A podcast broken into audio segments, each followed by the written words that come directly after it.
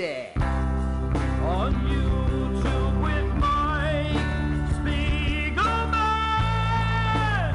Let's watch a full-length movie. On YouTube with Mike Spiegelman. Let's watch a full-length movie. On YouTube with Mike Spiegelman.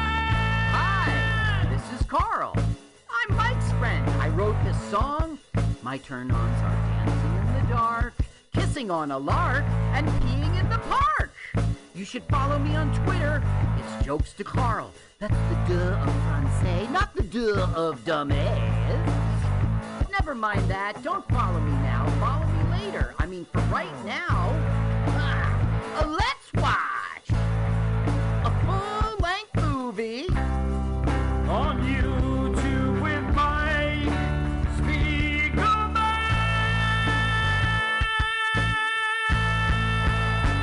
Spiegelman. The LWAFLMOYT. Let's watch a full-length movie on YouTube with Mike Spiegelman and Carl. Hi, Carl. Hey, Mike. Good to have you here. Good to have the audience here. We are streaming right now, as we always do every Sunday, on MutinyRadio.fm every Tuesday, every 2 p.m. Pacific Standard Time. We are on the greatest internet radio station ever, and also in beautiful San Francisco. You can't miss it. Check out their website. Check out their station. We are also a podcast. You can download us every Sunday at the acronym LWAFLMOYT. And if you go to YouTube and type in LWAFLMOYT, you'll see a video version of the podcast. Geez, Carl, what else about our podcast? Well, it comes in all sorts of assorted flavors. Just come on down and check out the selection. You're going to love these rooms. It's hustling. So we are going to watch a full-length movie on YouTube. Most movie podcasts will spend 2 hours talking about a 90-minute movie. Not us. We watch the entire movie. We spend the 2 hours watching the movie. Right. So we want you to... It's a movie. It's a movie. Yeah. That's not, what is it? Metadata? What do you call it? Meta humor? Let's watch the film. That's what it's about. It's not a conversation about the people who had a podcast who watched the film. Yeah. There's no... It's very liminal, is what you're saying. Not subliminal. Pop eats itself. Pop will eat itself. So we want you to watch this movie with the sound off and listen to the podcast, or, you know, go to YouTube and watch the video. Everything is synced up. We're going to be watching, Carl, what are we watching this week? Today we are watching Brian's Song, 1971. Brian's Song, 1971. I don't need to help you with spelling of anything, but the 1971 is 1971. And the channel we like, it's the only one you're going to find. It's like Veteran Show, Vets Show. What is it? Yeah, I see VETTSHOW80, Vet Show 80, or Vets How 80. And it's all one word, and it's the only channel you're going to find anyway. Brian's Song. Right. We want that version. We don't want the official YouTube version where you can buy it. No, don't do it. Don't do it. And be out of sync with us. And go ahead and click Brian's Song, 1971, hosted by Vets Show 80. Once this starts rocking, hit pause, move the timer to 000. We are going to have a celebrity comedian come on and join us, talk a little bit about themselves, gives you some time to set up the movie. And when they say go, we're all going to press go and watch the movie at the same time. I'm very excited about this one, Carl. You know, the premise of this podcast, these are movies I read about and never saw. And let me say, I read a lot about this movie, but I've never seen a single cell. So I'm looking forward to this. So Carl's got a celebrity comedian. He's our producer. Let's give it up for Carl. You could, Carl, what's your Venmo? What? It's I don't know. Anyway, there is a Venmo. Don't give me money. Keep your money. Send physical money to the station.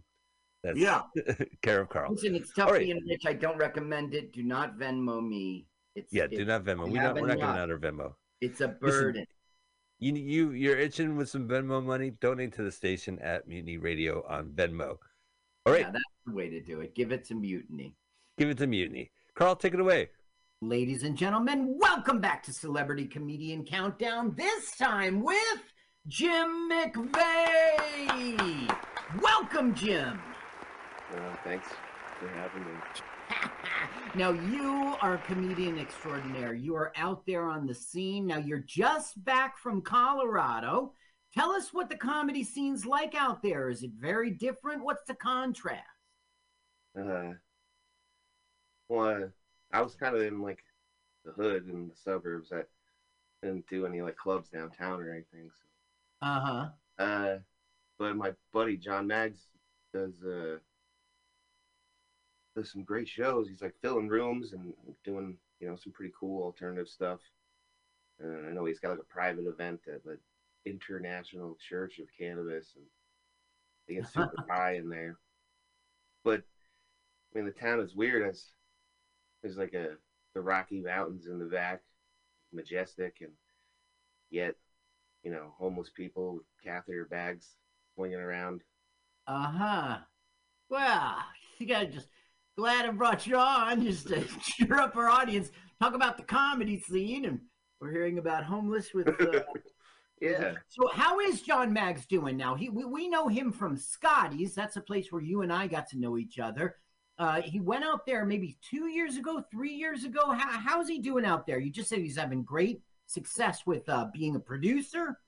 Well, yeah, he's hosting some shows. He's got Grandpa's House Brewery and the International Church Comedy. That, I mean, all the comics, the local people I met down there said he's got the best shows in town. And, you know, I guess maybe he was having trouble getting on stage, and he decided to just, you know, put on better shows.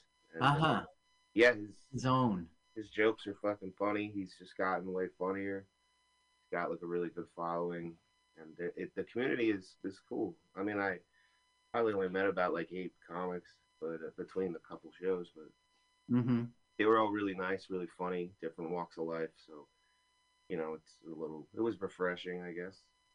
Now, I know that you're very serious about studying comics. That's why I see them all right there behind you. I got the comics. That was hilarious. Now, Jim, you took a bit of a hiatus from comedy for a short time. What was that all about, and what brought you back to us? Well, I'm super uncomfortable doing, you know, this type of thing. So I didn't want to do it. I didn't want to do any of those virtual shows or anything people were doing during lockdown, and you know, just general depression and laziness, and but I don't know. I just wanted to tell all the jokes that I'd been writing, hang out with you and my other friends that I've, you know, made doing open mics over the years. Now, okay, so during that time in which you were taken off, you weren't inactive in terms of comedy, because you've got this cartoon you're working on. It's a television show. Tell us about this robot. Tell us about the concept. What are we going to see when this thing comes out? So our buddy, you met him, Daniel Crow. He's a really funny guy from Delaware, who's always working. Always on the road. He's got kind of, you know, dry sense of humor, personality sometimes. And I always envisioned him like an emotionless android. So, but yeah, I developed this show. He's an android that wants to learn how to do stand-up. To learn about emotions. So he goes from city to city doing, you know, road work, and somehow ends up fighting a monster just about every episode. But, you know, I worked really hard. You know, it's going to be cool. There's a nice story arc, and ties into some other cartoons I did. So it should be funny. You know, every episode is going to have, you know, feature a funny friend of ours, do a few jokes, and then a cool action scene. My roommate and I make some cool music to it. So, you know, if you like offensive stand-up comedy and science fiction and horror, and you want to laugh and, you know, see some crappy animations I made, then the show for you. Who doesn't love it, right? Yeah. Okay, now the last thing I wanted to raise is something you'll object to. You won't appreciate me bringing up, but I got to do it. I got to do it. We all know the Oklahoma City bomber, okay? Timothy McVeigh. Tim McVeigh. And many times when you've been brought up as Jim McVeigh, people make comments about Timothy McVeigh, right? Mm-hmm. So I think it is the perfect marketing opportunity for you to be named Jimothy McVeigh. What do you say? Come on, James. Fair. You've been trying this for about 8 years. I'll reconsider. Up to, you know, the other comic, the other Jim McVeigh from San Francisco? Yes, right. Yeah. He's in the city now, so, you know, maybe it's not. Really? Yeah. Maybe I should pitch him. Yeah, maybe. So about that cartoon too, if you want to find it, it's YouTube, Water Closet Cartoons with a K, not a C. The Water Closet Cartoons, and that's a channel on YouTube. Yeah, with a K. K-L-O-S-E-T, closet. Yeah, because apparently it's easier to Google search things that are misspelled. Listen, how can people find you out there on the internet besides this YouTube channel, Water Closet Cartoons? Like, follow you on Instagram, see what you're up to, what's your social media handles. Tell us now how to know what's going on with Jim McVeigh. I mean, I don't really have much lined up besides working on my set, working on the cartoon in the meantime. Mm-hmm. I guess you can follow my Instagram. It's Jim J. McVeigh. And I post pretty irregularly. I think posted some of the Denver stuff in the last post for 2018. Uh-huh. Don't get too excited if you follow me. Okay, way to get them going. All right. Okay, now, thank you very much, Jim McVeigh. Now, everyone at home is poised to watch this film at the same time as we do here in the studio. So everyone at home must press play on their device at the same time we do right here in the studio. So why don't you go ahead, Jim McVeigh, and give us that celebrity comedian countdown. 3, 2, 1, engage. Thank you, comedian, celebrity comedian, for the celebrity comedian countdown. Much appreciated. This is a TV movie, but we have the Columbia title screen. Yeah, that's right. That doesn't make sense. This was Screen Gems. Screen Gems. Oh, Screen Gems has that terrible outro. Do you remember that their logo? Yeah. Mm-hmm. Rodney Ascher made a short called The S from Hell, if you ever want to check it out on YouTube. It's Screen Gems. Oh, right. So are we in Chicagoland? Yeah, we're in Chicagoland, I guess. And we're going to the training camp of the Bears. It's the training camp of the Chicago Bears. And so we're not in Chicagoland. Excuse me. Here it is. Okay, St. Joseph's College, U.S. Highway 231 in Wheatfield, Indiana. Mm. And this is the Chicago Bears training camp. It's their real training camp. They look like cows in the field. Is he going to go tip a cow? And this is their real training camp. Yeah, it's their real training camp, and those are real players. And this is Billy Dee Williams. Oh, great. Who is playing Gale Sayers. And he is right now meeting for the first time Brian Piccolo. Oh. Is Brian's Song on a piccolo? Uh-huh. Brian's Song is on a little piccolo. Don't you think it's ironic that it's his song and his last name is a musical piccolo instrument? Right. Now, this song, Brian's Song, was a hit because the 70s it was craze. Yeah, why would you? But yes, a TV movie song became a big hit. Why don't you listen to it for a second? Just like that, uh-huh. Whenever I'm feeling kind of low and depressed, I asked you a question. Well, I think about that. Uh-huh. You know, a lot of guys wouldn't have talked to me at all, but not you. You just said, uh-huh, just like that right out. Uh-huh. You saw that joke coming. Now, this writer is a good writer, but you saw that building over there. That's where Hallis is.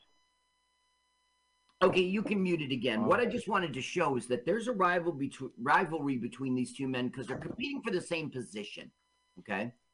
Right. Now, what he does is Piccolo fucks with Gale Sayers. He tells him that the coach... Okay, the coach's name is Hal. One moment. Yeah, it's Coach George Hollis. And... Hollis. And Piccolo is telling him that he got to stay on the side of his good ear, okay? He's deaf in one ear. I think it's the left. I don't know. You got to stay on the side of his good ear. So during the conversation, he'll be jumping around, getting out of his correct ear. And, of course, he's got no hearing problem at all. Oh, Piccolo he's just messing with him. Yeah. Oh, Jack Warden is Coach Hollis? Yeah, now, I think he was in one of our other films we saw, and I couldn't find him. I would not be surprised. Bernie Casey, yeah. I recognize. Let's see if we recognize. Don't know. Shelley. She's one Lord of the wives. Now, that's the Big Lebowski David Huddleston. Oh, that's is he wife. Is he Lebowski? Not in this film. Oh, no, but in Lebowski. He's got a dry mop. He's got no bucket. And he's white. Everyone does. Buzz Killick. Buzz Kolick. Cool name. Oh, there's Jack. Look at Jack, man. How old do you think he is? In his 40s, 50s, 25? Good question. Now, Billy Dee Williams is in his early 30s right here. He's playing a guy who's in his super early 20s. Wow. Yeah, he's definitely young Billy Dee Williams. Now, Billy Dee Williams, this movie made him. This movie is really popular. I mean, I know South Park did a... When they finally killed Kenny off, they did a parody of this movie. Did they? Yeah, he was in the hospital bed and people would tear up. He rose to stardom after starring in the critically acclaimed television film Brian's Song, 1971. Both Williams and James Caan were nominated for Emmy Awards. Wow. Williams said the role was one of which he was most proud. It was a love story, really, between two guys without sex. It ended up kind of being a breakthrough in terms of racial division. You see, the big racial thing on this film is that a white man and a black man were never roommates before in the NFL. And since, you know, they made roommates by the position you played, by you know, because you have to have camaraderie with the guys in the line with you. Do you really? I don't want to sleep with them. So they broke that rule. So now he keeps hopping around, and it's frustrating Jack Warden. So do they both get the position then that they're trying out for? No. Oh no, wait, Brian gets. Go ahead, turn the sound on a little bit. Sure. Give me a sec. You know, you got moves, but you don't have to show them to me now. I know you've got moves around here, like a pauper in a pay toilet. Well, I was just trying to get on the side of your good ear. Good ear? Good ear. What are you talking about, kid? Good ear. The Bears. You got Piccolo, the bear punked. Said that, all right, you can mute it again. He's just realizing. I want to see his reaction. He's fucking with me. Never mind. Now, Billy Dee Williams is really doing Gale Sayers, who was very... Is shy the right word? He thought Billy played him too shy. Now look, these are real people, right? Right next to him, the last guy who wants to sit next to him, Brian fucking Piccolo. Oh hi, Dick. Right. He's trying to psych him out. Now here's JC. Yeah, he's trying to psych him out exactly because he's competing for his position. Here's JC, and this is Bernie Casey. Yeah, we might know him from our show. I'm not sure. But he was a real football player and who switched to acting. There's a lot of those stories, including Dick Butkus, this is his first film ever, Dick Butkus. Interesting. He made the uncanny decision not to change his name. Listen, Dick, do you want to go with like a stage name? Like already got one. You're kissing my butt, it's Dick Butkus. Well, what kind of name were you thinking for? What kind of show business name were you thinking for me, Dick Butkus? I don't know. Richard Not Ass Not Kiss. I don't know. It's a little distracting. Okay, now what happened now is Brian Piccolo was talking to him when they should have been listening. So, of course, Gale gets caught. Gale, are you talking? Well, did you know that's a $50 fine? Well, you just got one. So now Piccolo's fined him. But look, Jack Warden sort of knows what's going on, so he wants to embarrass Piccolo. So he's going to make Piccolo sing a fight song, like a, you know, a our team, yay, our team from his old alma mater. Wait. Is Brian's song? That's what I was going to say. Brian's going to sing a song in a movie called Brian's Song? But the thing is, I don't know if this is why they call it that, because he will sing this song maybe 2 or 3 times in the film. Wow. Now, yeah. You can put the sound on, but there's nothing there. He doesn't even, he sucks, and everyone... Oh, here's to Wake Forest. Finest, red, ruddy, reddish field to the brim. Please mute it. Please mute it. No, I want to hear it.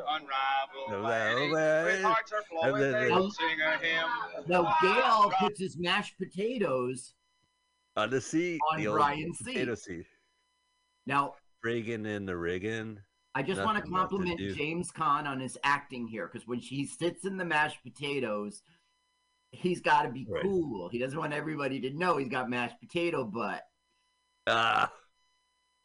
He gave that look like Honeymoon in Vegas. What am I doing here? Hey, why don't you... Let me see. Why don't you... you already couldn't. Was there a sound effect? Squish. No.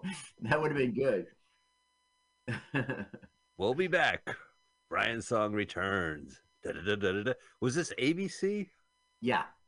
This was an ABC Movie of the Week, 1971. Now, Brian Piccolo dies in 1970. So they're like, pow! Book and movie.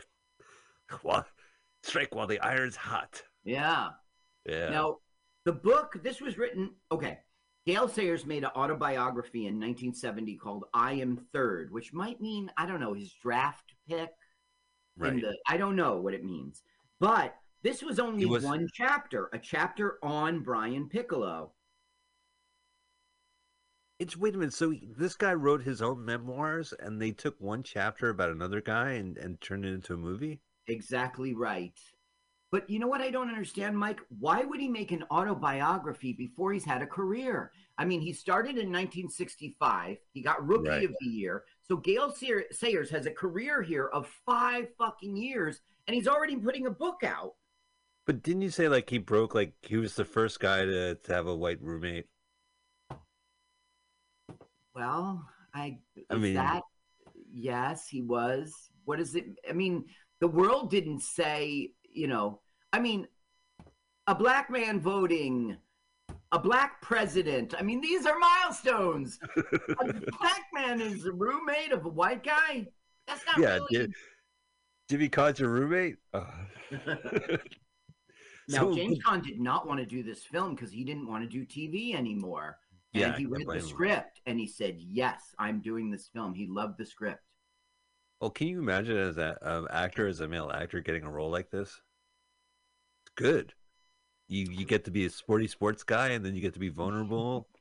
Well, he played football in high school, so he had to, like, force himself to run slower than Billy Dee Williams. He had to make mistakes on purpose to make Billy Dee Williams look better. Nice. Turn up the sound, because this is the first, like, scene in which they start. Hey, Sarah, I did say thank you. I know. Well, that usually calls for a response like... Check this out. This is funny, man. You're welcome, or how's your mother, something. How's your mother? How's your mother? Well, she's very fine. Thank you for asking. You're welcome. Jesus, you're welcome. You're welcome. Right, you can mute it. This is the first time that they have romantic feelings towards each other. For the first time ever. No, Billy D. Williams was, I mean... He made Gale laugh. So for the first time, Gale's like, maybe Piccolo is not so bad. Right. Maybe I want to sleep with him. Now, does the story of Piccolo, like, was that national news? Like, I'm just trying to place the chronography. Like, so the story was a big story before this movie came out. Well, yeah, Piccolo was a big player. I mean, he was no Gale Sayers, but he was a big part of the success of. Now, they didn't go to the playoffs. They didn't. It wasn't the greatest season, but as far as the team, he was a big part of Chicago Bears' success that year, and or for multiple years. Then all of a sudden, he starts playing not as well, Piccolo, and they take him off the team. The next thing you know, he's dying of cancer and is dead. So it was big news, at least, maybe not national, I don't know, but in... And, you know, yeah. I saw this film as a kid, Mike. It made me cry. This was the first film I ever saw as a little... I mean, I don't know, was 1970, so I was eight, seven, six. Yeah. Six. But, I mean, I didn't see it when it first aired. I saw a rerun. I went to my mom and I said, "Oh, this movie's so such a..." She was like, "Don't bother me, kid." She did not console me. Mom. Maybe she's not at the football. Yeah, this was a big, big, big pop culture moment, this movie. Yeah. There's Big Lebowski all the way on the left. Now, you know he was the title role in Santa Claus the Movie from the 1980s? Well, I only know that because I have his credits here. I don't know that movie.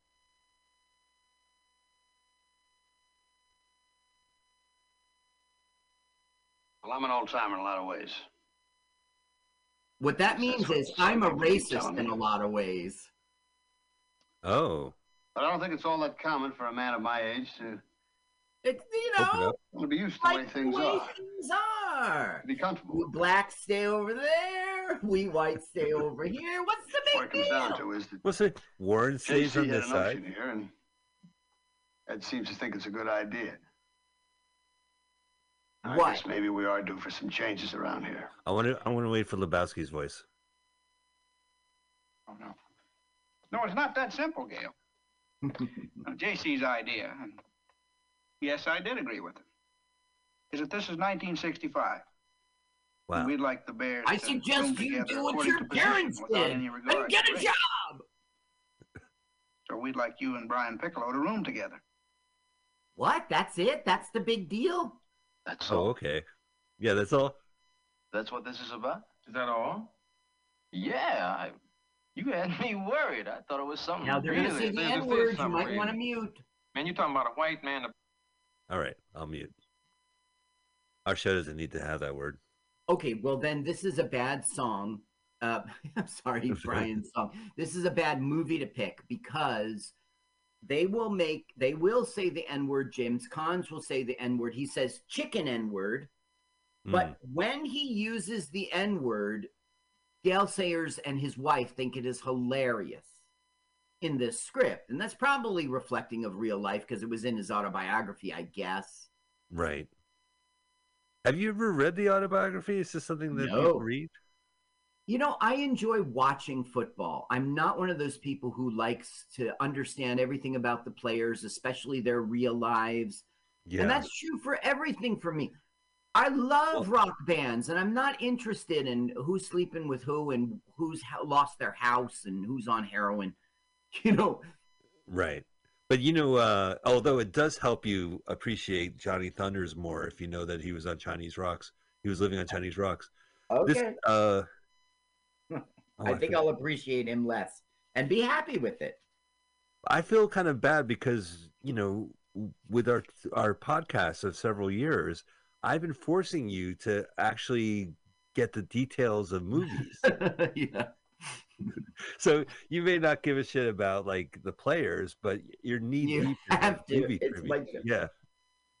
Yeah, let me tell you, James Caan, this film actually put him a little bit over the top, even though he was already he had been in El Dorado. He had been in Robert Altman's Countdown, which is a name we should never know. I never even heard of that movie. Francis Ford Coppola's The Rain People, okay? Right, and he was like, I'm a movie star now. I'm not a TV guy anymore. I'm not doing this film. And the agent would say, well, they really want you. No, I'm not. He goes, hey, I got in the mail the script. I told you I don't want to do this film. Read the script. I read the script, but I'm not doing it. Then he read the script. And so after this, he became Sonny the very next year, Sonny 1972. Sonny Corleone. You see, he goes, I'm pissed off because I'm probably not going to make the team. I'm probably going to get, okay, turn it up. This is Dick Butkus. Oh. In the center. I'm making the team, Joe. Well done. Wait, who, Coach the mustache? Kind of frowns on the hazing of new men. Jesus, now that you made the team, it's really like you're one of us. Oh, no, initiation. Welcome to the Chicago Bears! But what we don't see is the actual hazing, and this is a movie. I don't think that's a good idea. You know, this is a movie, so we need to see something. We need to be thrilled. How many noodles poured on their head? Look at this. Yes, we need to see it. There's the wives. Now, this is real footage of... Yeah. Yeah, this is actual... And I got to tell you, as a football fan, the helmets look very funny because they are like today's helmets look like space helmets, right? Of the astronauts. So it's to protect your head. Yeah, it's so thin and they just have that face guard. It's very different from today's helmets. Look at these towels from the 70s, man. They really go around the waist.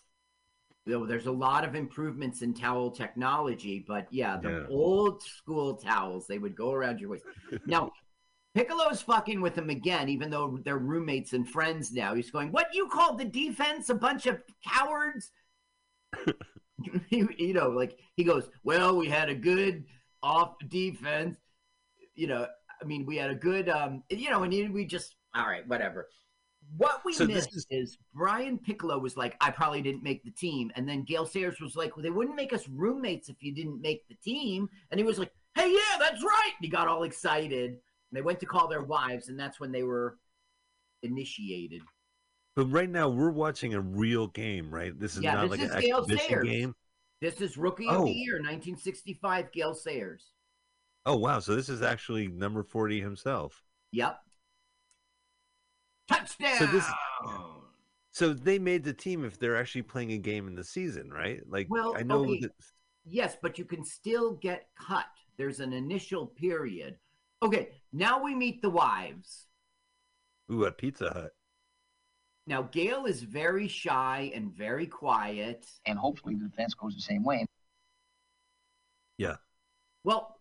Okay, this is like the word isn't mansplaining, but it's one of those situations in which the men are talking about, like they're talking shop, and the women are pretending it's so interesting and funny. Go ahead, listen. Figures she's going to get really foxy now. Damn this. Oh, she's funny. Very same plate. Trap play is also called a sucker plate. Because it makes the defense look real bad when it works. And defense... They don't like to look real bad. Well, the reason I wanted to... He makes a joke, and Gale is very shy. So his wife goes, Gale made a joke! Go ahead. Okay. How's your family, Rose? I was afraid to get up. I figured not everything was going to come with me.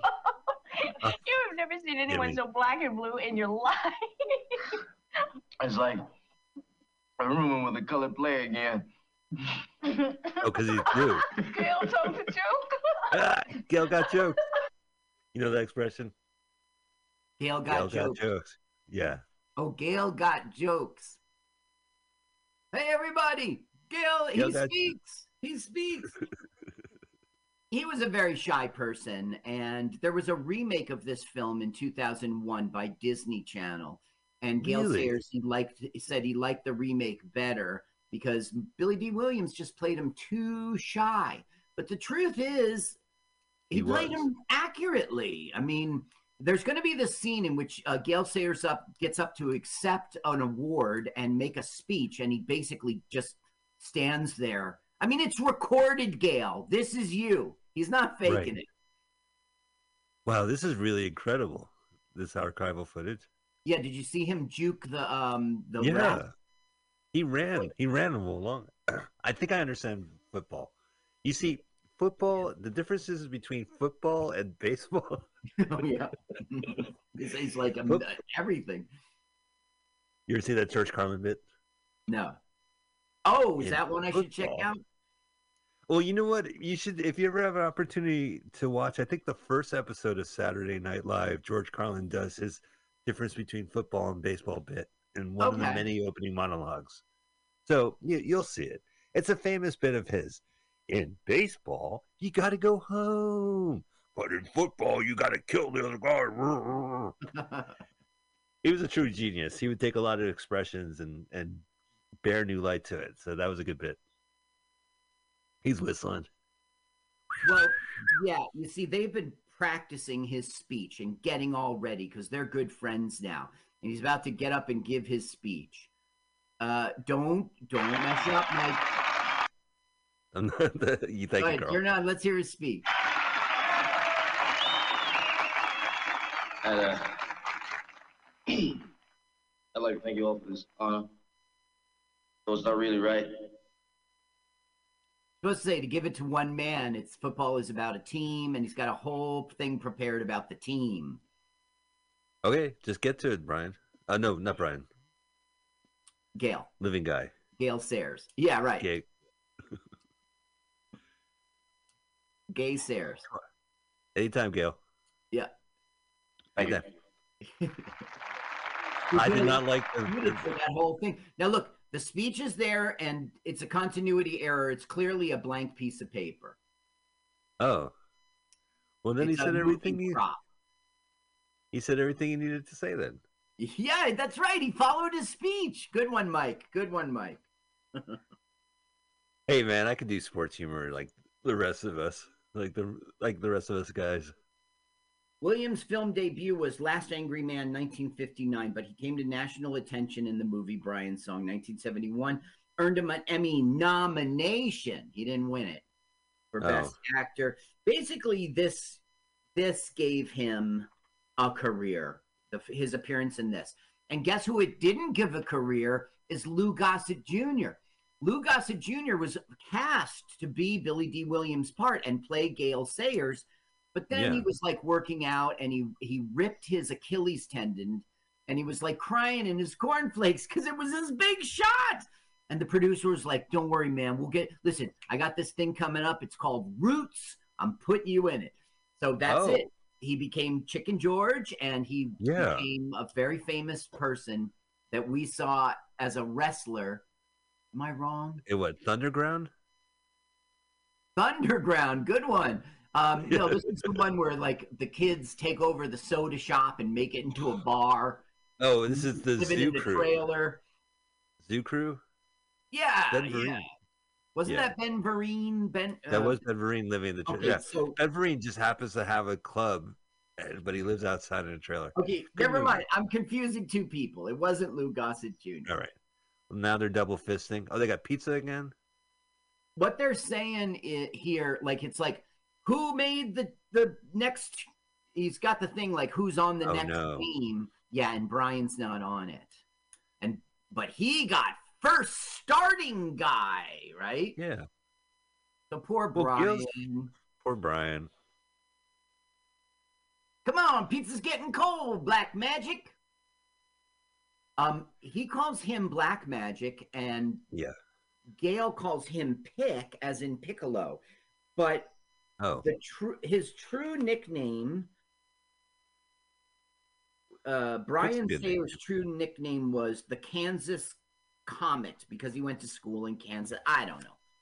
No, but that, I mean, like, I thought it really roll off the tongue. Hey, so, Carl, like, what's up? Everything's Kansas. Comet. Yo, Casey. Okay, so everything is great with the world, right? I mean, Brian, he's on the bench, and okay, Gale is taking the position, like, Brian is not starting. He's sitting there waiting for Gale to get out of the game. And then Brian gets to go in. But, oh, no! What happened? What happened? In a sports movie, if you fall in slow motion, something fucked up is going down. Oh, now it's regular motion. I'm in pain. Damn it. Damn it, says Jack Warden. Now, this is real footage. This is Gale Sayers. That's his wimpiest moment. God, can you imagine, like, having a movie about your life and you have to rewatch the moment you got fucking banged up? That's right. Yeah. So now they're driving in the grass? Yeah, fuck it. No, it's a driveway. And not only is it a driveway, but it's the house of Bewitched. They're going to walk into the television set of Bewitched, believe it or not. Right, because what was her mom's name? Agatha? Yeah. Or maybe that was the daughter. What was the daughter? Tabitha. Yeah. Tabitha. Which, Esmeralda. That was her. Do you remember Tabitha had a late 70s spinoff show? Like she was an adult witch. I remember that was a true thing, but I never. Yeah. You know who played Tabitha? It was Lisa Hartman from Entertainment Tonight. Interesting. Entertainment Tonight. Bewitched set. They're at a television station set right now in Los Angeles. It's a little different, right? Different chairs, different TV set. No. Well, maybe you're right. I don't know, but. Do you recognize it? Does muscle memory in your head go, that's Bewitched House? No. Like if you showed me Brady Bunch's house, I would know it. That would be so funny, Carl, just for a movie to have an interior of the Brady Bunch house and not call attention to it. If you showed me like Ricky and Lucy's bedroom, I would know it. Sure. Family Matters too. I pretty much know that house by heart. Yeah. Now this is a like I'm feeling sorry for myself scene. Like I said, I was okay. Now get out, but not that. Men and their feelings. Do you think this movie, like, the reason why it's such a pop phenom was that it was men and their feelings and love for each other and. Yes, but I think it also had to do with the popularity of football and the racial component, and that it was apparently a quality film. You know, this thing, Nielsen ratings, it was 32.9. It had an audience share of 48%. Half the country that watched TV that night watched this. That's nuts. Now, it was the most watched made-for-TV movie ever, but not for a long time. Night Stalker in 1970. Okay, somebody's in the basement. Who's that in the basement? What the fuck is this shit? Well, that knee ain't gonna fix itself. Go ahead. Listen, guys. Piccolo itself. Yeah, what the hell is that thing? What it is, which is a leg lift machine. What for? Well, getting that knee back in shape is not going to be a take it easy proposition. So I set it up in the basement, so you have to walk down the stairs. I'm not afraid. I'm not afraid. Ouch. Mike, you dare, Mike. Don't you make a mistake. Ouch. Okay, now. You ought to be afraid, Gale. I am not afraid. I'm just tired of being bugged by reporters. Linda, you. Hey, you are a real charmer, Sayers. I mean, an absolute saint. Look, maybe you think it's a real friendly thing to do. You can stick that in your ditty bag, too, you dumb jackass. Ditty bag. Whoa. You dumb jackass. Now, the towel's going to towel disappeared. Yep. He called him a what? Ditty bag? He said, put it in your ditty bag, you chicken. I don't know what he said. But listen, even though this is my fifth time, because we were going to do this yesterday. So I was like, all right, I'll watch it one more time if I've got the time. Fuck, I said to see this goddamn film. And I didn't cry. But how's your chest hair, Carl? Like, do you grow chest hair every time you watch Brian's Song? If I could grow chest hair, I would. So what's happening here is he's saying, look, I'm not helping you because you're my friend. I'm helping you because, like, when I was in high school, I was the greatest this and the greatest that. But unfortunately, there was a guy better than me. So even though he led the country and such, there was a guy, he had to play second fiddle. Same thing happened when he went to college. Now he's in the pros and he's the greatest. But he's second fiddle again. So he's like, now he's the starter because Billy Dee Williams is out. So what he wants to say is, I want you coming back. I don't want anybody saying that I got a lucky break. I want to beat you legitimately. So we're going to get your knee back in order so that nobody can say I'm not the greatest because of me. That's his whole spiel. That's a really nice thing to say to someone down on his luck, right? I mean, that's actually a good speech.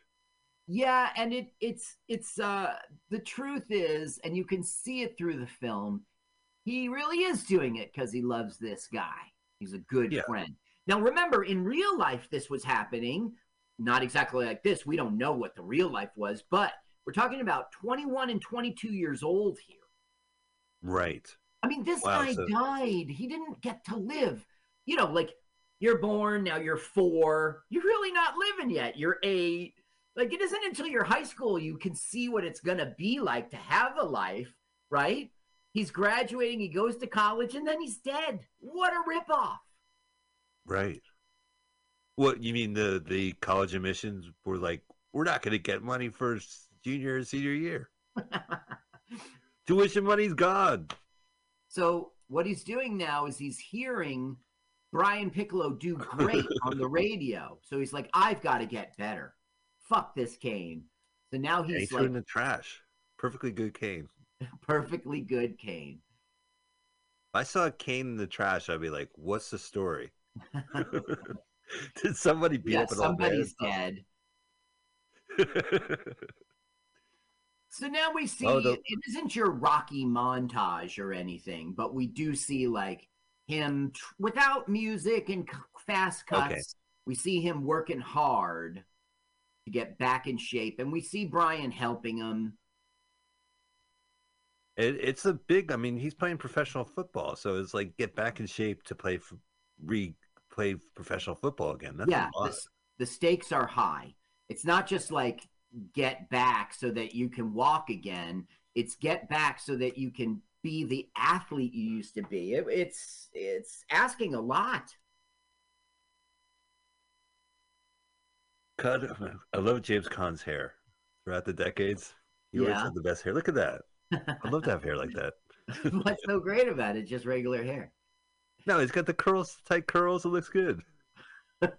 Okay. So this was so popular that they tried to release it theatrically, but it really didn't work.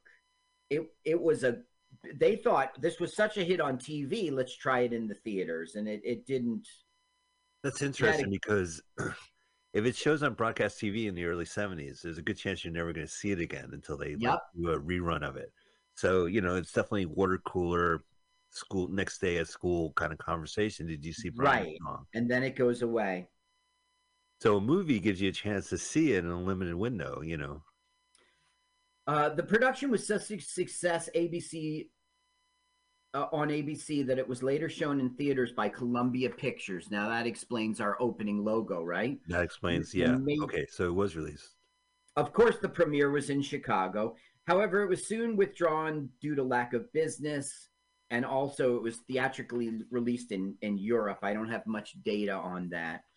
Okay, so now we have the scene when it's like, I'm healthy again.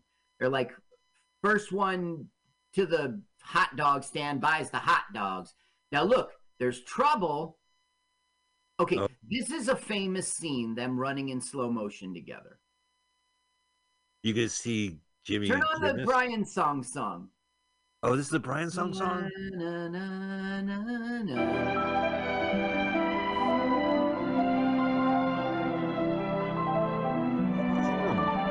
This was a hit. Come on, 70s. This was a hit. Instrumental? It's an instrumental. Now look, what's happened? Things aren't good. I did Papa Kneebone. But wait. Ah. Brr, brr, brr, brr, now, brr. All the times I've seen this film, it's not clear to me if he was pretending. It looks like he did really fucked up. Yeah, it did. It does. But I mean, this is the scene that declares, like, you're healthy again. So if he just fell, you know. Brian's Song has no lyrics. It's an instrumental. Well, there are lyrics. Let me go to the song and tell you about it here. Okay, Bell Records released an album. There wasn't enough music to make a soundtrack because they just keep playing this song over and over again. So to justify a long-playing soundtrack album, Legrand, Michel Legrand did this, recorded Brian's Song, Themes and Variations, which included a section of his other film projects. But they released a 45 called Brian's Song. Theme to Brian's Song called The Hands of Time, popular tune in the 70s, became a standard. It charted for 8 weeks in 1972, number 56 on the Billboard Top 100. So that's not so high. But for a TV, one-time TV movie experience, that's pretty high. That's right. Won a Grammy Award for the Best Instrumental Composition. What, Variations? We had one song and we stretched it to an LP? No, the 45. The 45. Oh, 45. Okay, few. Song. Yeah. Hey, Coach Dangle. How's it hanging? Okay. Now, we're supposed to see the shadow of the boom mic, but I really think it's no big deal. Over James Caan's head to the right, you'll see a shadow of I see it. It's all the way at the way top. It's not even worthy of an internet mention in my... Okay, turn this on. Turn this on. Okay. To make you number one fullback. Hey, Vic. You and me starting backfield. What do you say? We're going to replace you as halfback. Keep it up. Keep it up. Which, I didn't think it was possible, but I think you finally found the way to shut him up. Look at him, Diane. He's a good actor. He's a good actor. Did you ever follow his Twitter account?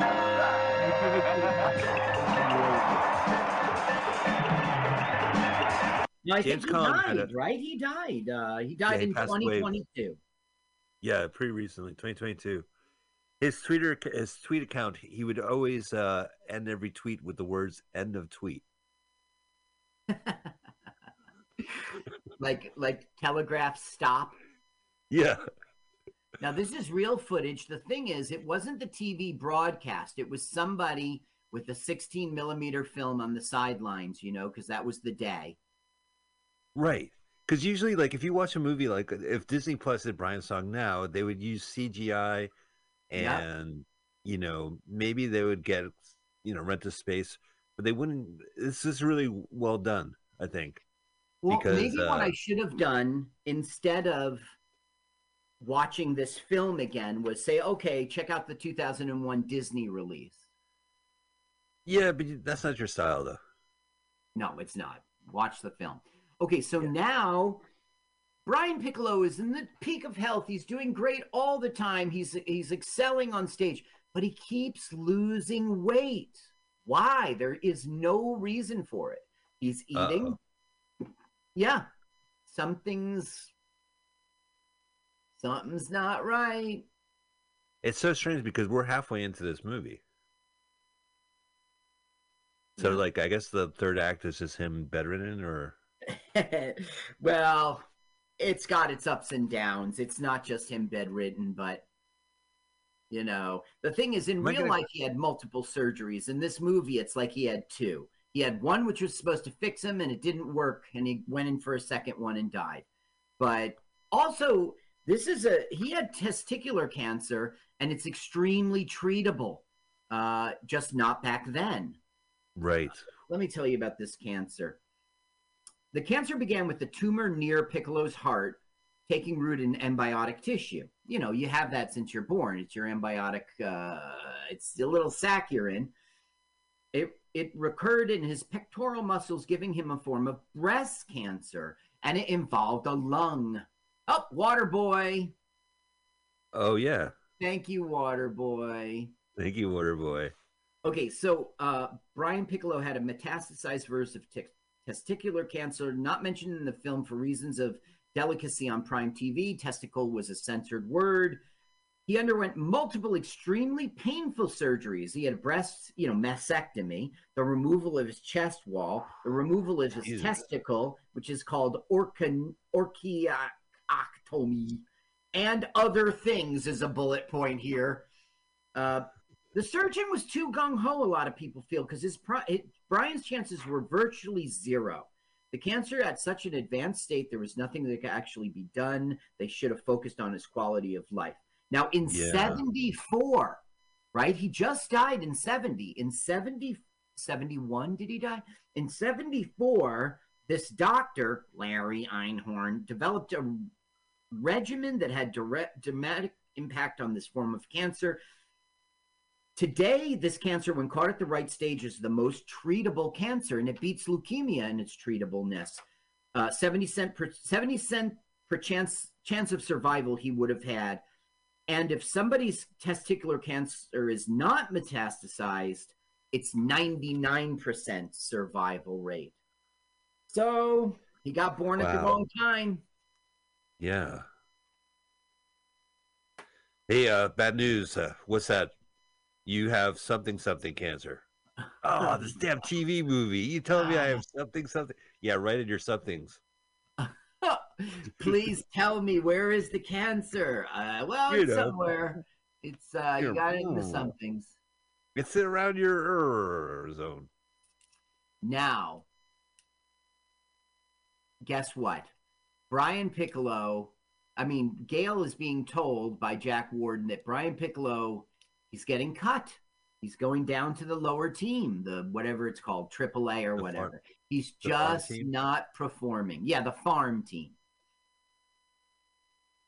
So, but it's not because of cancer. It's just that he's a shitty player now. They don't know about cancer. He's just a shitty player. He's not. Did I say he that? Could kick our ass, okay? He's just not a 100. You know, he's at 80%, and the other guys are at 100. So in football, I'm tackling, but in baseball, it's an out. My George Carlin. So does he make baseball seem wimpy compared to football the whole time? That's the trick to a George Carlin cadence. You would say like, in cricket, but in lacrosse, very good track. All right, so let's listen. I don't need football. Football. That's not what he's saying. That is not what he's saying. I'm going to hold my breath until I get back on the team. Being treated in a damn Chinese restaurant. He's mad at the doctor. Could be this, could be that. You didn't give him a straight answer. You just tried it. It's like a half hour left, so the last 20 minutes is going to be having cancer. Why are you? Is it? I let you run the film because you're so heavy on the mute button. I'm so liberal with the mute button. Yes, you're right. Let the men speak. It's also pointless, Gale. I know perfectly well what's wrong with me. Uh-oh. Yeah, I think I'm pregnant. That explains your fat ass. People love this film, man. They loved it. Yeah. Oh no, this is like a big pop culture moment in America. The Chernobyl Stadium. Yeah, that's right. Now look, I didn't mean for you to leave the mute button on forever. I just mean be a little more liberal. Gale Sayers wanted to play himself, which would have been sucky. It would have been horrible. It would have been the first time. Big Lebowski. Yeah. They got bad news.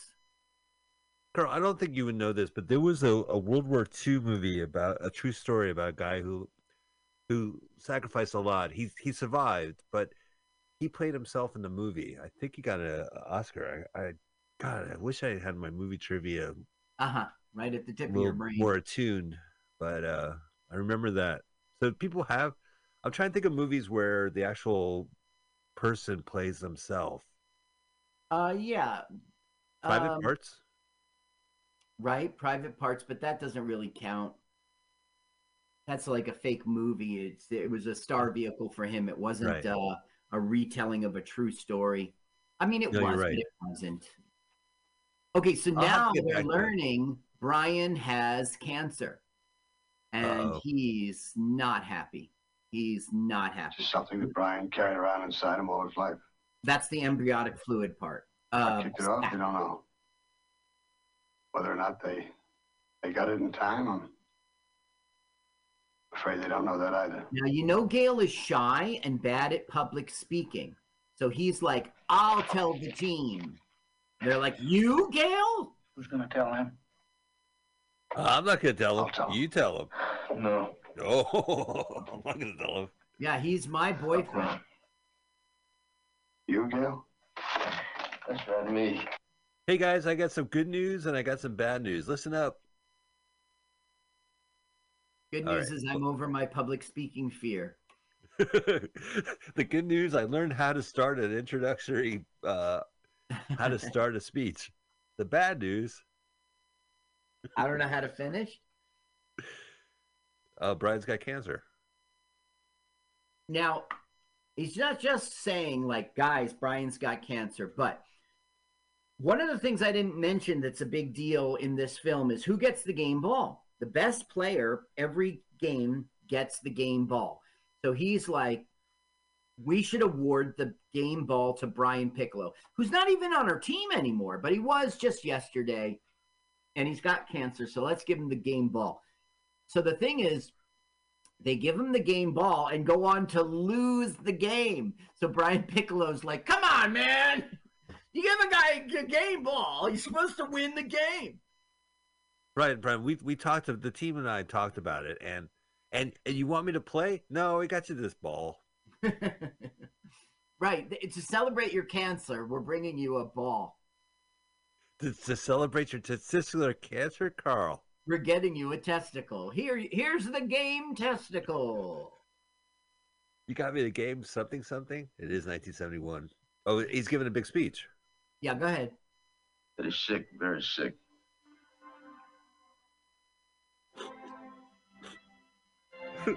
And it looks like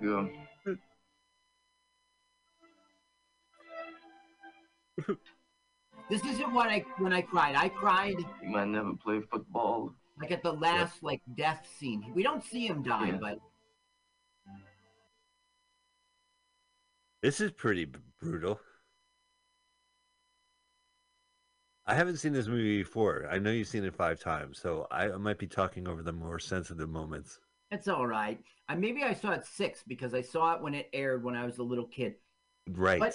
But the thing is, maybe I was super young because, okay, 71, I was in East Orange, and I'm born in 66. So I was... 5? Yeah, maybe I was 5. So it makes sense I would cry over somebody dying. Like, you go to watch it. I remember... the first time I ever saw a television show from the beginning to the end, because as you know, you didn't pick one and stream it. It was just rolling. Sure. You just turn on TV. What an experience. I never knew what the fuck they were talking about on TV. You know, I would always be coming in the middle as a little kid. Right. I remember the first time I saw a complete story from start to finish. Okay. The internet says this says it's Los Angeles hospital, but we're supposed to be in Chicago, but I don't see a sign. No. Someone here yelled, "Go Bears!" Oh no, it has to be Chicago. You hear that? Here he's going. You win the game. You're supposed to win the game. Stop busting my something, Brian. Now, in this film, Bernie Casey is playing JC Caroline, that guy right there, but as they're exiting the room, James Caan will go, thank you, Bernie." He'll give Bernie a slice of pizza. It'll call him Bernie, and they left it in.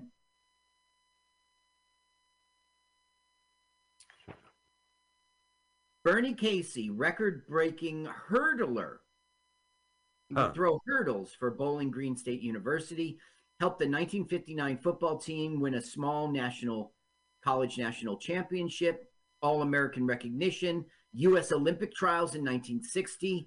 National honors, high hurdles, 58 through 60. All right, so I'm looking at his credits. Bill and Ted's Excellent Adventure, Never Say Never Again, I'm going to Get You Sucker, Revenge. Turn up the sound. Turn up the sound. All right. Hang on a sec. Hey, give me a sec. Forget it, Mike. Don't turn up the sound. Duh. You heard him. Did you hear him shuffling his feet? Take Gale down and have him You can mute it now. Sorry, Carl. I was looking at Bernie Casey because I knew him from something. And, well, he was the 9th overall selection in the 1961 NFL draft by the 49ers, Sucker Free City. Yeah. Sucker Free City. I saw that. San Francisco. Now, the thing I know him from is James Bond, the Never Say Never Again. Right. He was Felix, wasn't he? Right. The CIA agent. Yeah, who didn't help when Fatima was going to kill James Bond. Right. I finally saw Never Say Never. Never Say Never Again was, there was a loophole with Thunder. One of the earlier Bonds, some guy had the copyright. Like, they shared the copyright. It was the Broccoli family and this other guy. So they took Thunderbolt, the underwater movie that Connery was in, and they just redid it. Mm-hmm. So I actually, I never saw the original or the unofficial remake. So I watched both recently. Okay, now the director does a good thing here, or the writer, and I haven't really told you about the writer yet. He's really for real. So they're in the cancer ward, and this little girl was like, "I want Gale Sayers' autograph." So they came down to give him the autograph, and he goes, "Well, she's not with us here anymore." She's not with us anymore. And he's like, well, do you have a forwarding address? And she's like, no, you don't get it. She is dead. So the director, clearly did that to show us the tragedy that's to come, Brian. Right. Well, if that little girl passes away. Yeah. William Blinn is the writer's name. And he was all about television, Rawhide, Gunsmoke, The Rookies, Shane. But with Aaron Spelling, he created Starsky and Hutch. That's pretty good. Look at this. Look at his own producer. He made Eight Is Enough and Fame. He wrote the movie Purple Rain. This guy was for real. Carl, I just learned something about Eight Is Enough, something I didn't realize as a kid. Yeah. That hour-long TV show had a laugh track. Eight Is Enough had a laugh track? Right. It did. That. It totally did. I was reading a book from 20 years ago, and it said the only 2 hour-long shows that had a laugh track, as per 2002, It Is Enough and Love Boat. Love Boat sounds right. Okay, turn this up. Turn this up. Okay, give me a second. You don't need a great amount of wind or... So what he's thinking about is, what if I become a kicker? I could be a kicker and I could still be in the game. Well, I don't know, Brian. I'm no expert on kickers and things. Yeah, Brian, don't you need to be out of the wheelchair? Come on, turn it up. Turn it up. Come on now. Don't make fun of me, Brian. I'm scared. What of? What of? What of? You can't be serious. You know perfectly well what of. No, I don't. I swear to God, I don't, honey. Now look, I'm no idiot, but this thing I got's bad, I know that. But, it's just a detour, Joy. Oh boy. I'm not gonna let it stop me. Yeah, okay. No, it's just not. There's no way. I just wanted to show you, this is real thing. He did not believe I got too much to do here, Joy. He believed he was gonna overcome this and be back to whatever. Maybe not football. Well, no, he wanted to try to become a kicker. Because you don't have to, it's not as physically. Pick it up, you dummy. Gale. Mr. Piccolo, calm down. Oh, Dan, calm down. The ball was wearing a white sheet. Did you hear that? Yeah, well, I was going to. There's a lot of that coming down. What's going on with you? I tell you, you're not liberal enough on the mute button. So now you just leave it run. Yes. Well. Oh, he's on. At least you won a game. That's right. Oh, boy. You didn't dedicate this one to me, though, did you? Nope. Oh, now he's bedridden now. Well, he's still in the hospital. He's going to have his surgeries and everything. He really hasn't had the surgery yet. Gotcha. And, boy, are they going to chop him up. But like we said, in real life, it's much more... than they show in the film. In the film, there's 2 rounds. He has one operation that's supposed to save him.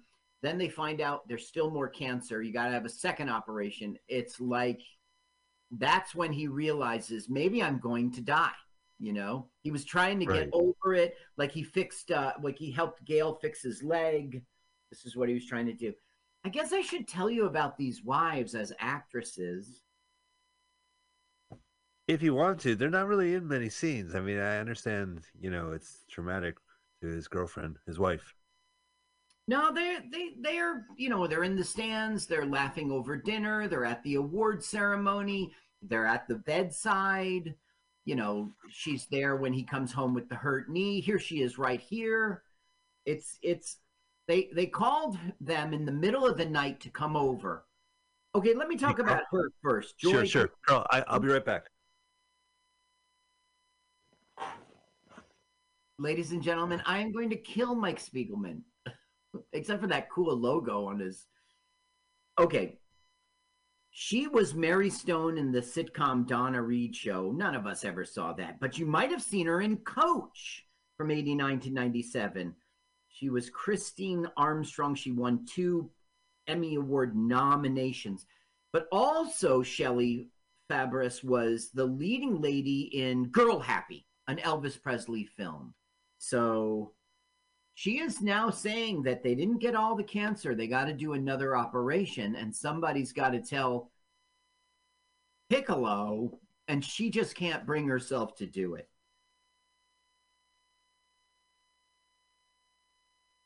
Listen to Mike's wildlife in his backyard, my God. Okay, Judy Pace is the woman who plays Linda Sayers. Both of these women are still alive today. Judy Pace was in a lot of blaxploitation films. She played Vicki Fletcher on the TV series Peyton Place, which was way before our time and ended in 1969. And she was also in another popular show called The Young Lawyers, which ended in 1971. Sure. I've seen more Donna Reed episodes than Coach. Really? Yeah. Donna Reed has that great theme song. They're cousins, right? Or no, I'm thinking Patty Duke. Fuck. Now, here comes some bureaucrat paperwork guy who's like, you have to sign your form, like, you know, because it's for the coming operation. But Brian Piccolo doesn't know. He goes, hasn't the doctor come to see you? No. Why would the doctor come to see me? Uh-oh. Awkward. Yup. So it was supposed to be that Dr. Billy Dee Williams, hasn't he? He's talked to you, I mean. No, why? What about? I'll step back a little later. Oh, no, wait. No, whoa, buddy. You can't just drop a bomb. What would the doctor have to say to me? No, I'll let the doctor tell you. Well, you're something-somethings. You got something-something. There's a lump on your something. Listen, the good news is you get to keep one ball. Bad news is a football. Yeah, the bad news is it's the game ball for the game we lost. To show. And we lost the game. There's more of a tumor than they thought, Dick. They have to operate again. There's 2 more. Oh, man. That sucks. As someone who went through surgery, that's the worst thing to hear. Well, the thing is, he thought he was on the mend in recovery. He's made it through the surgery. Now he's got to focus on getting better. And now he finds that all his hope and everything. Forgive the music, it's TV. You can see what soundtrack. Let's do Brian's song instead. So memorable. Na, na, na, na, na. I've heard this song a million times. Hey Brian, Brian's song. That sounds like a Sparks would do, like kind of a fourth wall. This is a song about a song. Professional gets into a habit after a while. He gets himself ready for a game mentally as well as physically, because he knows those 2 things are all tied up together. Right. So why don't you come back after the operation? Because he's going to be fine. He's 100% mentally and physically. And what Brian is saying is that you're scheduling the game before he can get ready. Now, couldn't it wait until over the weekend? Yeah. Well, yes, it could, Ben. Let it. Great. You're not getting your signature, buddy. First thing Monday morning, Mr. Piccolo.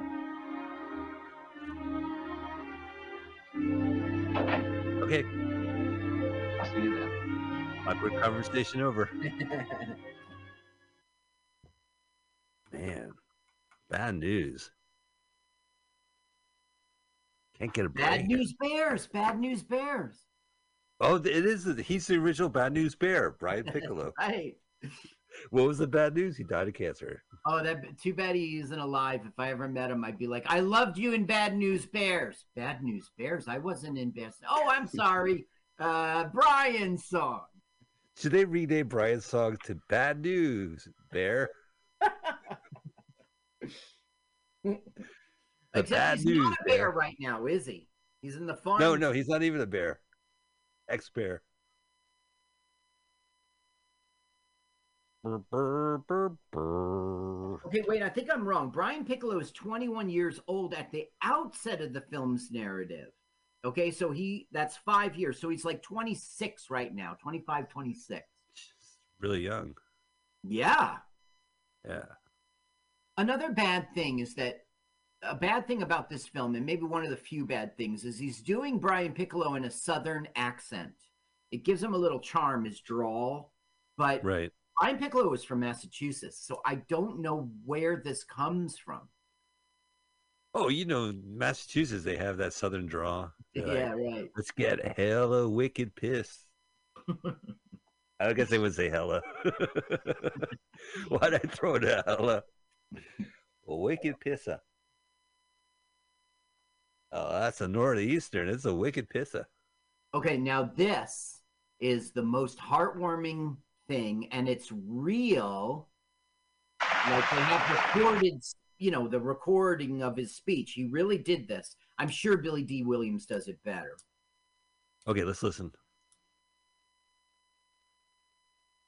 I'd like to say a few words about a guy I know, a friend of mine. His name is Brian Piccolo. Pick. And he has a heart. I can't play the piccolo, but I can play the flute. Would you like to see me play the flute, Mike? Courage. Yeah. Vows and the kid himself. Yeah. And I do. Opponent. Cancer. Ah, Carl's leaving the room. Okay. He has a mental attitude. Makes me proud to have a friend who spells out courage. Yep. 24 hours a day, every day of his life. All right, I'll play it when it's a pause. And don't make fun of me. I haven't played in a while. No, it's no problem. I have my recorder right here. But I say to you here now, Brian Piccolo is the man of courage who should receive the George S. Hallis Award.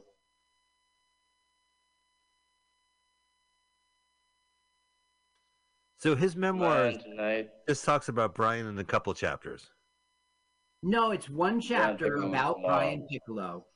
And I think the name is Behind God and Family. I think that's the name. Wow. What a book title. The chapter. I love Brian Piccolo. Isn't that nice? I'm just going to cry. I'd like all of you to love him, too. Maybe I cried during this scene. I'm not sure. And tonight, he was great in the main people. Gosh, I haven't played in so long. I'm probably going to ask God to love him.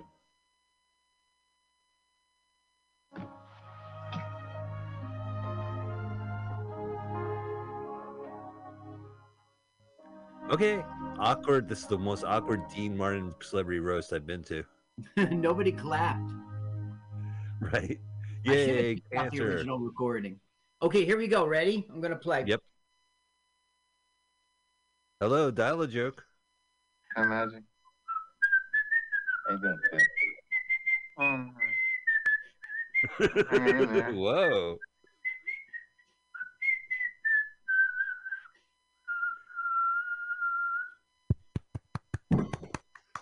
Oh, I that's you. I didn't realize you were a flutist. That's fucking flautist. Right. That's so cool. I'm a flutician. Carl, how many instruments do you play? Well, I whistle the trumpet. I whistle the tuba. I whistle the piccolo. That was just you whistling. You didn't even bother to blow the flute. No, you heard me play, right? I know. That's what I heard. Wait, did they do a weird swipe? Well, they did a, you're on one side of the phone, I'm on the other side of the phone. Now, basically what Joy is saying here, not Joy, she's saying, come quick. You come now. Because he's not going to make it. There's Big Lebowski. Right. Looking terrible. Well, I mean, you would too. If I was Big Lebowski. Now, why is Big Lebowski there? You know what? He just wants to let Brian know he's still not on the team. This is probably the scene where I cried. I think we're at the end now. And not exactly the end, but real close. And he's going to privately speak with Gale Sayers. Oh, my God.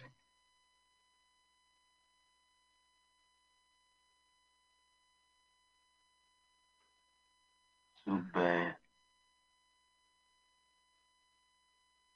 The races that you are biggest from head to toe. You better believe me. Brian, what's your Netflix password? Quick, tell me. What's your Netflix? Quick, before you say it. No, Brian. Look at me. Focus. His real last words were, "Can you believe this shit?" He was talking to his wife. That's his real last words. Can you believe this shit? And he died. You sure it wasn't? What's your Netflix password? It was not. This is actually pre-Netflix. Even the DVD in the mail. I'm trying. Yeah. I heard there's this movie called Star Wars. It's pretty good. Do you think I'll... No. Mike, don't you dare click that by mistake. Get your hand off the mouse. What are you talking about, Carl? This is probably where I was crying as a 5-year-old. Yeah, sure.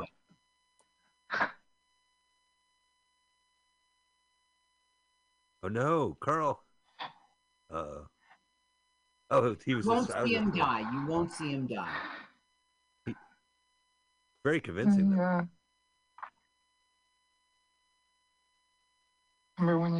Now, I think this voice stuff is using his chest cavity and wall. You know, it doesn't...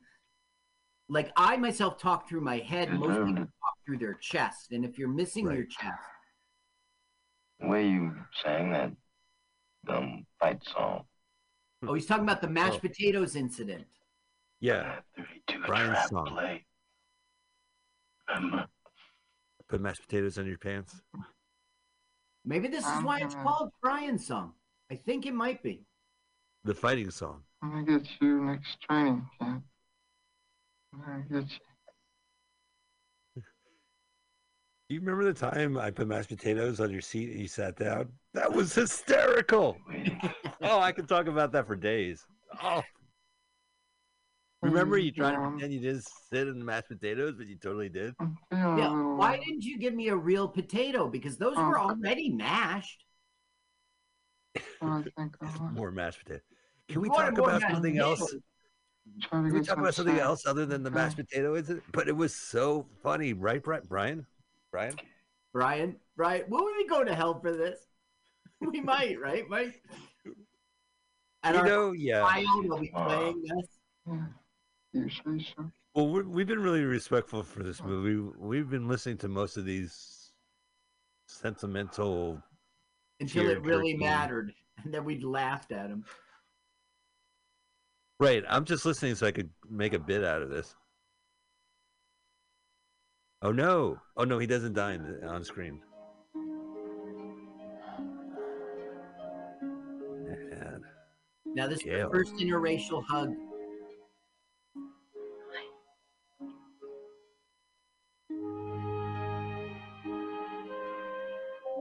Boy, this is terrifying. Brian. I love you, Brian. I love you. This might have been the crying moment. I feel it. Now remember, he's last year, okay? He's going to live in real life. I don't want to riff because I want to see if I'm going to cry or not.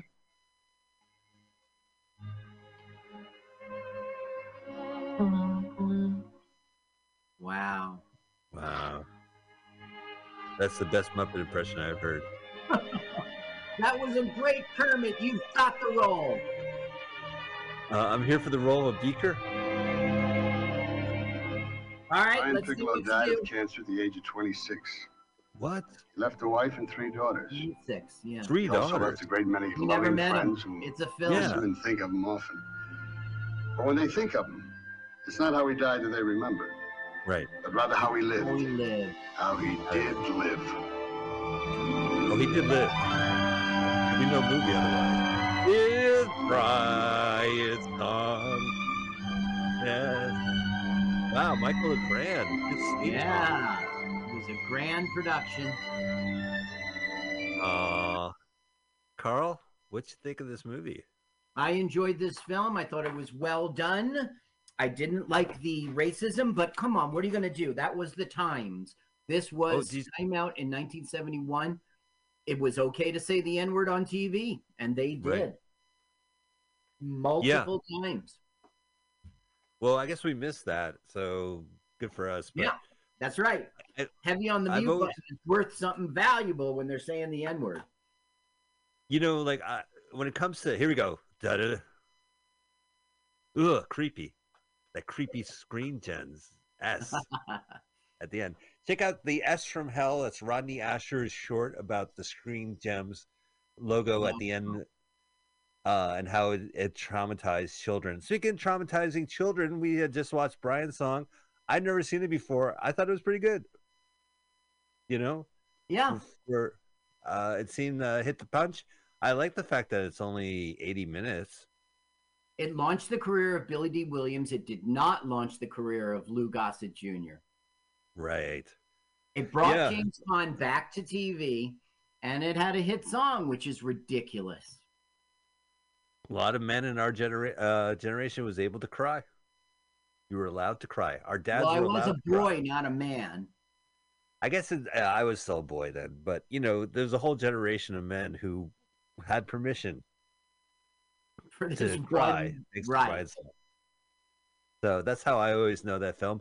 It was pretty good. Thanks, Carl, for recommending the movie. We have another movie set up for next week. Here's what we want you to do. Join us every week. You're here at the end of the show. Hopefully you had a good time. Keep that going. Go subscribe to our podcast. Subscribe to us on YouTube. Listen to MutinyRadio.fm. They do live comedy shows. In October, there's going to be their 8th annual Mutiny Radio Comedy Festival, in October. Right so up. we have a movie all set up. I'm going to tell Carl once we get off the air what the movie is, but we'll let you know next week. So keep reaching for the stars, keep your feet on the ground, and keep reaching for the stars. See you next week. Let's watch a full-length movie on YouTube with Mike Spiegelman. Let's watch a full-length movie on YouTube with Mike Spiegelman. It's been over 1 long year watching movies bad, strange, and weird, commandeer. I'm Michael. Hi, this is Carl. I'm Mike's friend. I wrote this song. My turn-ons are French poodles, Chinese noodles, and German strudels. You should follow me on Twitter. It's Jokes to Carl. That's the French duh, not the duh. Now let's watch a full-length movie on YouTube with Michael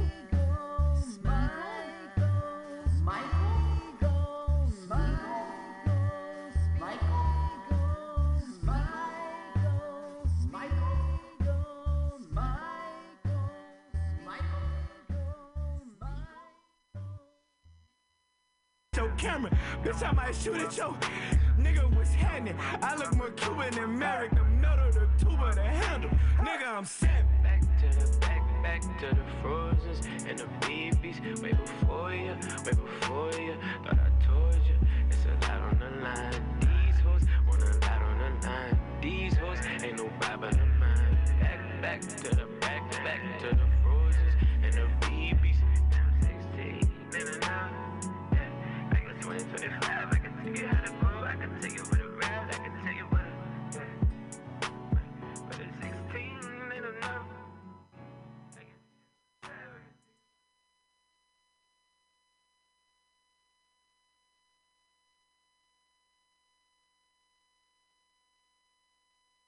Told you she's a whore.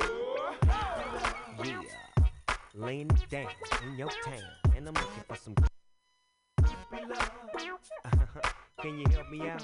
Hey, Warren G, what's up? I need a ride or die groupie that can get dirty and Gucci on the floor. The hoopty while she's loving me up. I'm usually the instigator, but ain't nothing greater than an X-rater with a nickname like Vibrator. I need to do the remix to area codes and plenty more. The way it kicks sometimes is out of control. So when my nigga Snoop Dogg comes and kicks the dough, when I walk up in the dough, you best to know it's pimping on the hoe. 213 is the crew for show, and they know about it. Everywhere we go. Hey, where the groupies at? I was just about to call till Snoop Dogg told me that he phoned you. Warren G told me he rolled you. I told you she's a whore. Yeah, Nate Dogg in the house tonight, looking for some groupie love. Yeah, Snoop Dogg in the house tonight, looking for some groupie love. Yeah, Warren G in the house tonight, looking for some groupie love. Yeah, 213, all in your face, and we trying to find. Looking for a chick that love that West Coast gangsta shit. Yeah, girl, if you think that you're the one, let's go and have ourselves some fun. You ain't gotta bring nothing at all. Just enjoy the adventures of the dog. I heard you like my smile, my rap, my pimp, my style. Well, it's on you. What it do? You got to let Nate hit it too. Cause when we come to your town, rule is pimps up, draws down. Hey, where the groupies at? I was just about to call till Snoop Dogg told me that he phoned you. Warren G told me he rolled you. I told you she's a whore. Yeah, Nate Dogg in the house tonight, looking for some groupie love. Yeah, Snoop Dogg in the house tonight, looking for some groupie love. Yeah, Warren G in the house tonight, looking for some groupie love. Yeah, 213, all in your face, and we trying to find. Pull a fast scheme on them, we can tag team on them. That's what we need to do, just me, G, and you. It's cool when I'm seeing you. Get ready for a 9-inch dick, yeah, to me and you. I know you don't want to miss this, some classic LBC 213 shit. We in your city get busy till you get dizzy, trying to find all our fans to load them up in our van. We hate to end the show, but there's a lot of groupies at the door. Enough for everyone to take a seat. All aboard Airlines 213. Hey, where the groupies at? I was just about to call till Snoop Dogg told me that he phoned you. Warren G told me he rolled you. I told you she's a whore. Yeah, Nate Dogg in the house tonight, looking for some groupie love. Yeah, Snoop Dogg in the house tonight, looking for some groupie love. Yeah, Warren G in the house tonight, looking for some groupie love. Yeah, 213, all in your face, and we trying to find. If you sex me, you can lay me.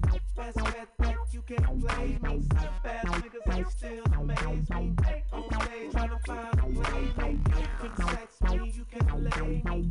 Best bet that you can't play me. So bad niggas, they still amaze me. They on stage tryna find a playmate. Oh. Laying it down, putting it down, and I'm looking for some groupie love. In your town, look what I found, right out. Yeah, in your town, look what I found. Yeah, I'm looking for some groupie love. I told you she's a whore.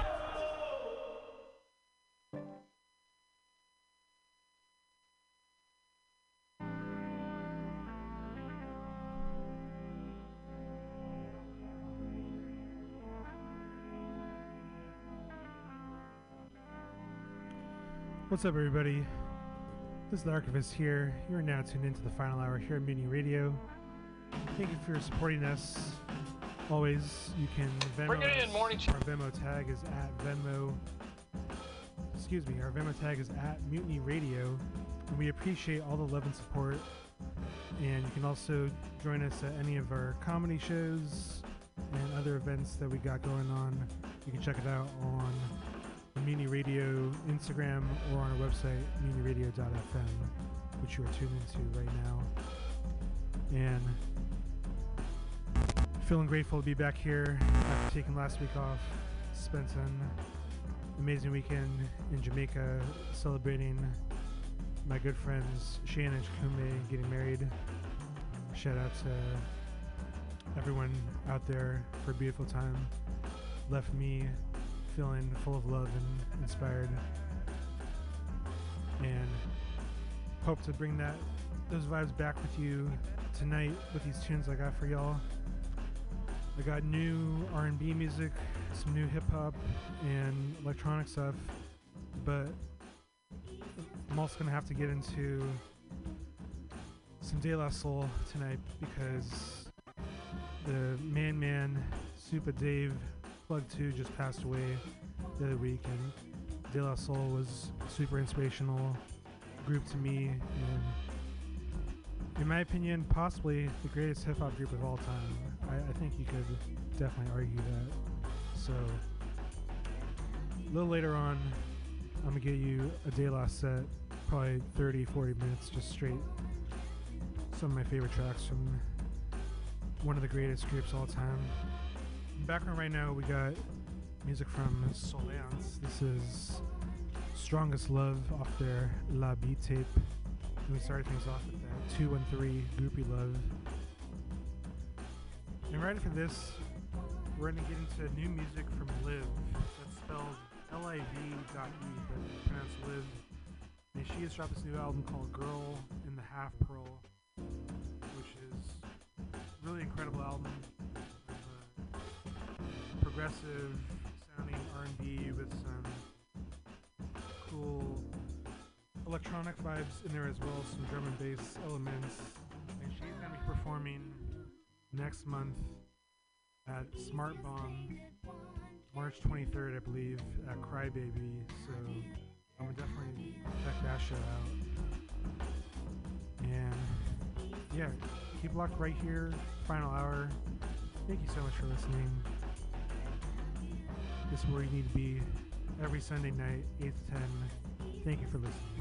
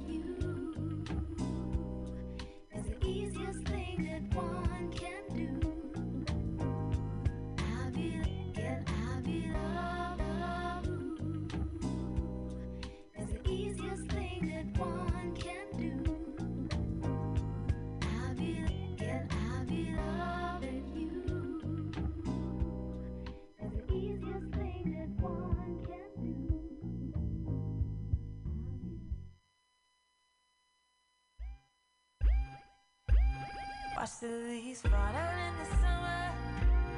Pick a flower too young from his mother.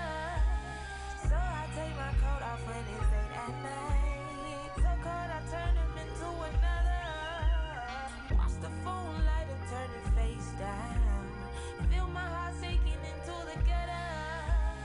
Surely we'll make it back to another round. Can't risk it finding out just what I could've. It's so hard to make it easy.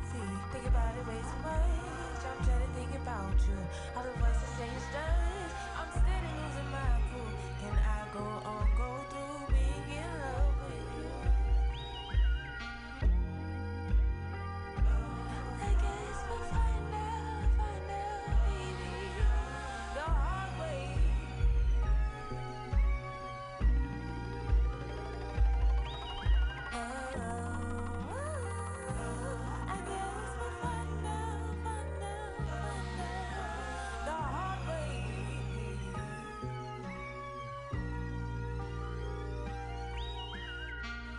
the sun burning on my shoulders. Every day on my chest like a boulder. Crying, spilling tears into the late night. There's more than 50 ways of leaving lover. Sitting alone, I'm talking on the phone. Not with you, though why I even bother. I think I'm ready for some precious time alone. I hope you know I love it like no other.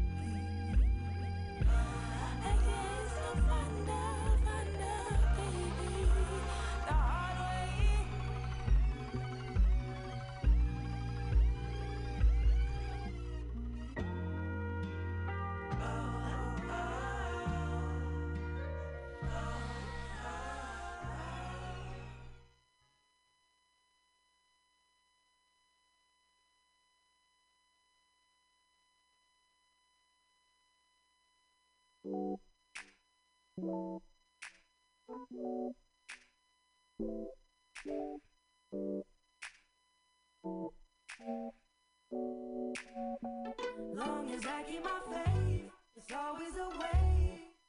I know I'm not alone. Long as I keep my faith, there's always a way. I know I'm not alone. Long as I keep my faith.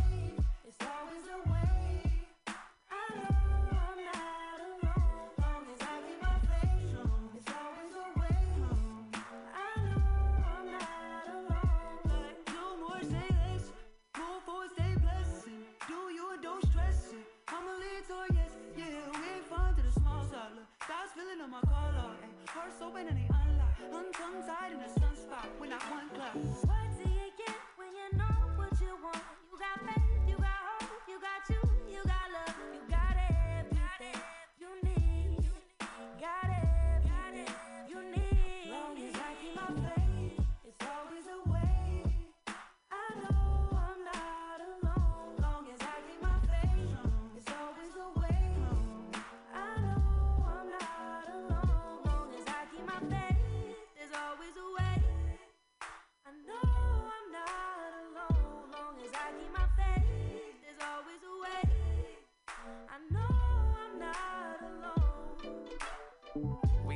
Faith up, that's straight up. Wow. I used to think this stuff was made up, but fake stuff. I thought I wasn't gonna make it, I almost gave up. That's when God came through and showed me what I was made of. And I know you're gonna say, boy, you always say the same stuff. But what else am I supposed to do? I made a promise to my mama to tell nothing but the whole is true. So let us tell it to you. Tell 'em, boy, tell 'em. Long as I keep my faith, it's always a way. I know I'm not alone. Long as I keep my faith, it's always a way. I know I'm not alone. Long as I keep my faith, it's always a way. I know I'm not alone. Long as I keep my faith, it's always a way. I know I'm not alone. What do you get when you know what you want? You got faith, you got hope, you got you, you got love.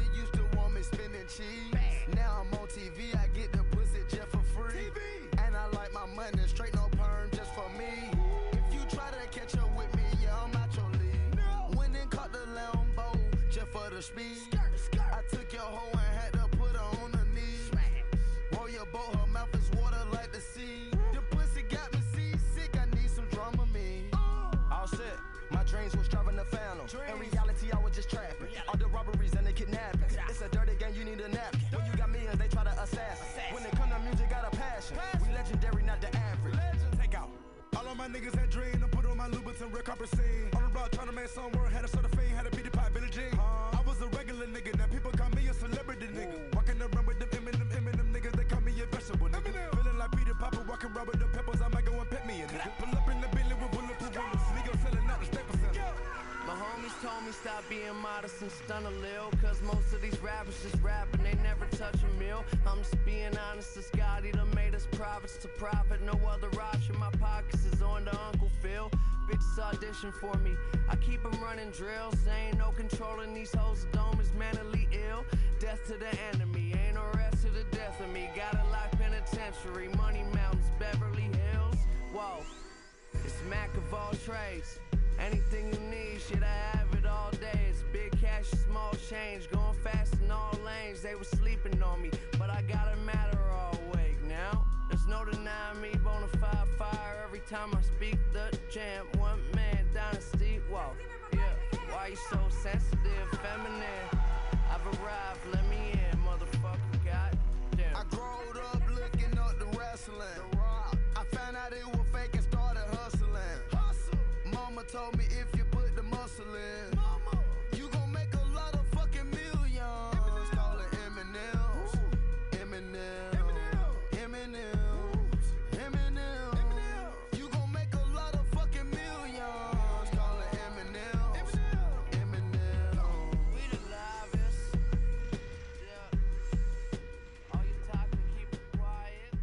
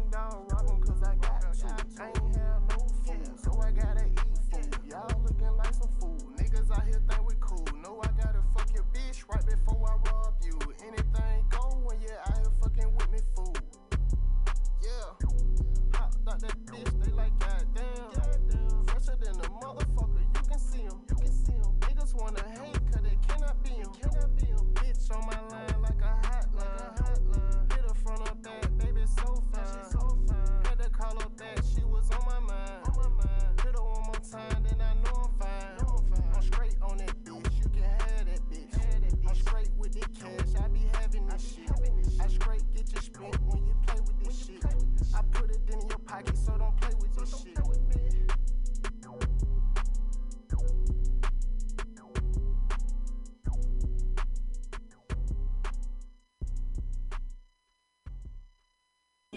DJ Fresh. Let me pop my shit.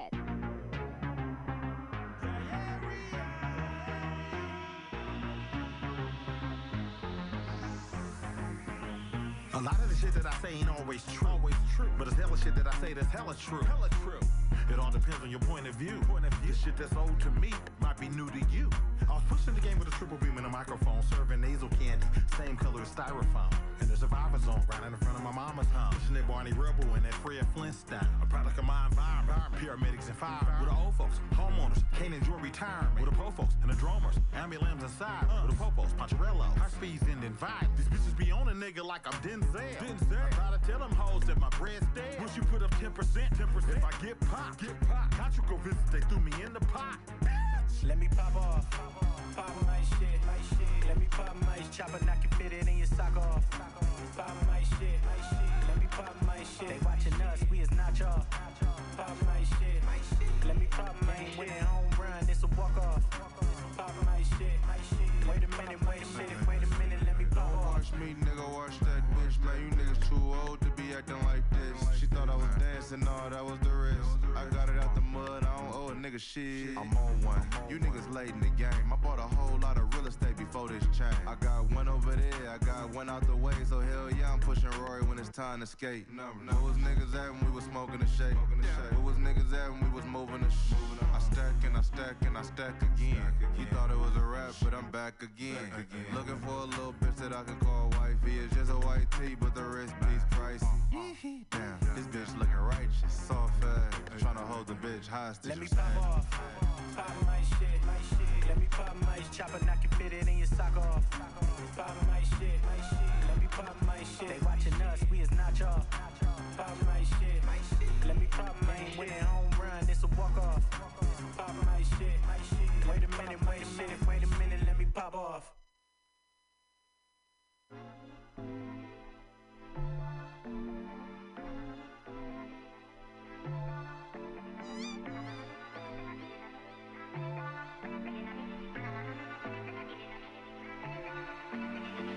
In the hills, I ain't got no service. In a white hood, I don't fuck with the Ku Klux. Old girl got mad and she switched up. So I went ahead, got me a new one. Down bad, so I had to move up. 01 like, hey, what you doing? CA plates in different states.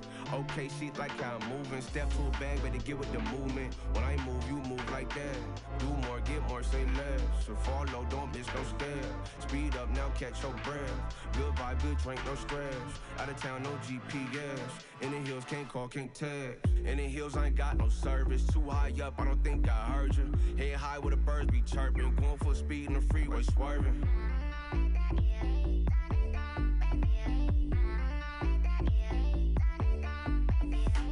In the hills, I ain't got no service. Too high up, I don't think I heard you. Head high where the birds be chirping. Going full speed in the freeway swerving.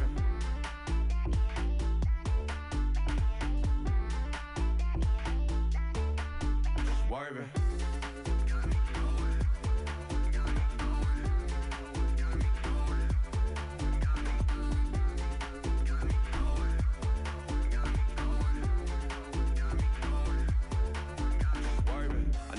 But I can't pick up. Locked in, my mind's encrypted. I secure the bag like lockbox. In my zone, I can't hear much. I don't flex, I just finesse. Make more wanna come around last. Out the way where I'm too next. Out of time, can't call, can't text. In the hills, I ain't got no service. Too high up, I don't think I heard you. Head high where the birds be chirping. Going full speed in the freeway swerving.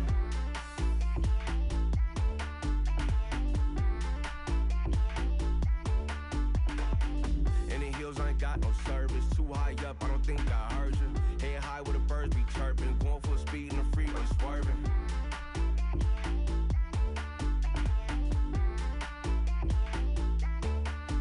Swerving.